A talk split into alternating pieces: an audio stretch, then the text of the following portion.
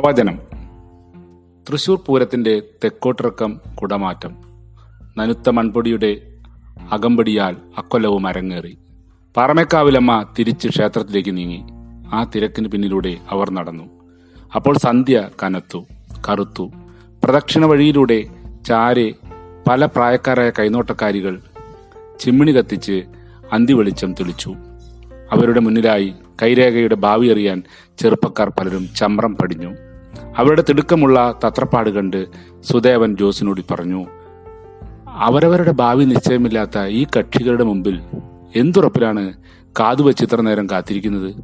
നോക്കടാ ജോസേ ആ ചേച്ചിമാരുടെ കഴുത്തിലെ കരിഞ്ചേരട് വെളുത്ത് പൊട്ടാറായിരിക്കുന്നത്. ചിരിച്ചുകൊണ്ട് ജോസ് മറുപടി പറഞ്ഞു നിനക്കറിയില്ലേ ഇന്നാൾ നമ്മുടെ ചന്ദ്രപ്പണിക്കരുടെ വീട്ടിലുണ്ടായ സംഭവം? അവൻ തുടർന്നു ഉച്ചയ്ക്ക് ഞാനും പണിക്കരും കൂടി വർത്തമാനം പറയുക.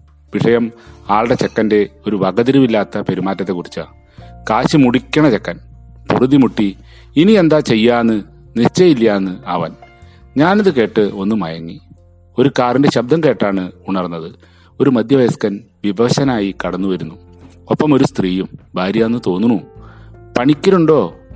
ഒന്ന് നോക്കിക്കാനാ. അയാളോട് കടന്നിരിക്കാൻ പറഞ്ഞ് കവടി പലക നിരത്തി ചന്ദ്രൻ കേൾക്കാനിരുന്നു. അയാൾ പറയാൻ തുടങ്ങി. എന്റെ മോന്റെ സമയം എങ്ങനെയാണെന്നറിയണം. ഒരു തിരിച്ചിലിന്റെ കാല. നടന്ന് കടം വരുത്തുക. കള്ളുകൂടിയുണ്ട്. പിന്നെ ഒരു സ്വൈരക്കേടും അയാൾ തുടർന്നു. ഒരു ഒന്ന് പരിഹാരം ഒരു പറയൂന്നേ. പണിക്കരെ കേട്ടയുടനെ പണിക്കർ എന്നെ നോക്കി. ജാളിത മറക്കാൻ പണിപ്പെട്ട് വന്നയാളോടും ഭാര്യയോടും ഉറപ്പിച്ചു പറഞ്ഞു അതിനൊക്കെ വഴിയുണ്ട്. എല്ലാം ശരിയാക്കാം.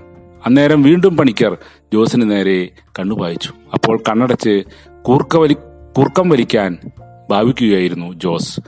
ഠേ ചെറുപൂരങ്ങളുടെ വരവറിയിച്ച് വെടിപൊട്ടി.